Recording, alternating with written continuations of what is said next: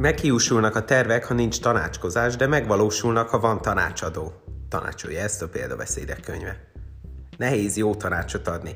Gyakran olyan emberek is elkezdenek a problémáimmal kapcsolatban beszélni, akiket nem igazán akarok végighallgatni. De az is előfordult, hogy direkt olyantól kérek tanácsot, akiről tudom, hogy nekem tetsző választ fog adni. A jó tanács nem mindig kellemes, viszont mindig egy velem együttérző, őszinte embertől érkezik.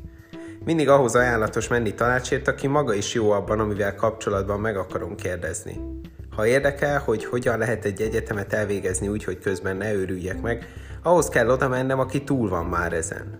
Ha valami párkapcsolati kérdésem van, azt kell megkérdeznem, aki már egy ideje boldogan együtt van valakivel. Így tanulom meg másoktól, hogy mi a fontos, vagy azt, hogy mit lehet elrontani, milyen veszélyei vannak a terveimnek. Megerősödhetek abban, amit jól csinálok, vagy észrevehetek valamit, amit épp hogy rosszul csinálok. Isten belekódolta a világunkba azt, hogy keressük egymás társaságát. Az egyik módszere az volt erre, hogy minket egymáson keresztül is vezet. Ki az, akire felnézek? Mit kérdezhetnék meg tőle? Hálát adok azért, hogy ez az ember az életem része. Ki az, akinek én adhatnék ma tanácsot? Miért érzem, hogy szüksége van rá? Imádkozok a nehézségével kapcsolatban.